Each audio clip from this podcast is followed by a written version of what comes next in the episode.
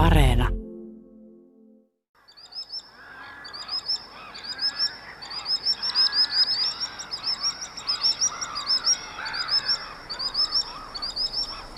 Istuskelimme kaverini kanssa muutama vuosi sitten Kymenlaaksolaisen järven rannalla makkaranpaistopuuhissa.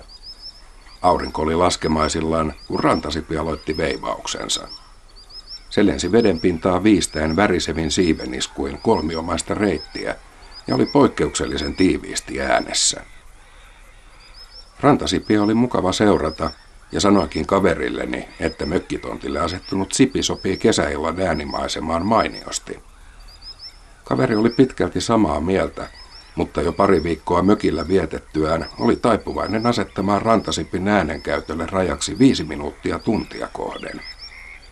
Ja kyllähän se täytyy myöntää, että pidemmän päälle Rantasipin laulu saattaa käydä hieman rasittavaksi.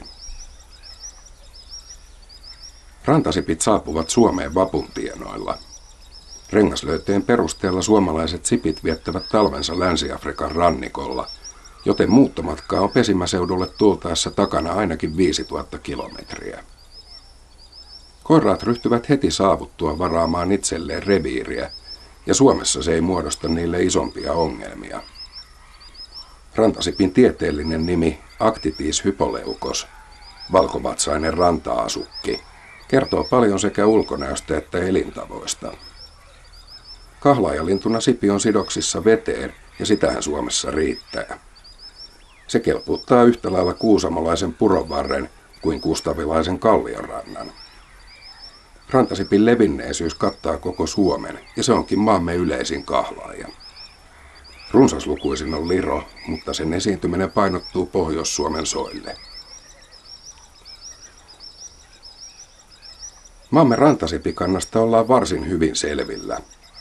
Lajin näkyvyytensä ja varsinkin kuuluvuutensa vuoksi lintulaskijoille kiitollinen kohde.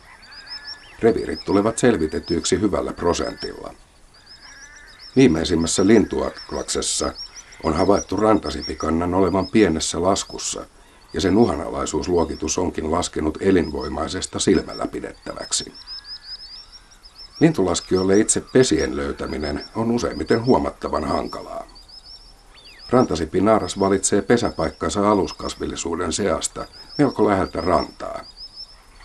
Haudantavuorossa oleva erinomaisella suojavärillä varustettu emo poistuu pesältä vasta, kun häiritsijä on aivan vieressä. Emo esittää vakuuttavasti siipirikkoa ja johdattelee kulkea loitomaksi pesästä.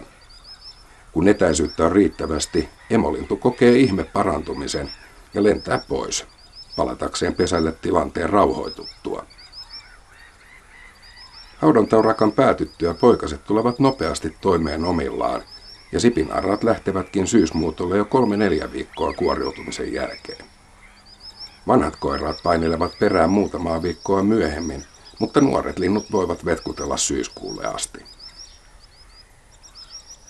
Rantasipi on melko helppo tuntea, paitsi äänestään, myös ulkonäöstään ja käytöksestään. Hieman kottaraista pienemmän sipin selvin ero sitä eniten muistuttaviin metsävikloon ja liroon on siiventaipen ja rinnan väliin nouseva valkoinen kiila. Jos maastossa sattuu säikyttämään linnun lentoon, kannattaa katsoa kolmea asiaa.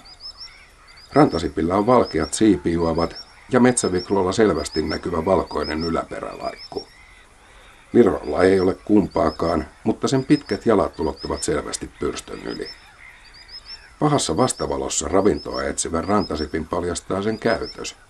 Lintu pysähtyy vähän väliä keikuttamaan pyrstöään, mikä tekee sen liikkumisesta levottoman näköistä.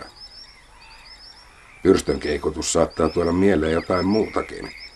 Siksipä Papua Uuteen Gineaan kuuluvilla Nukumanusaarilla linnun sikäläistä nimeä Matakakoni ei käytetä perheen pienimpien kuullen.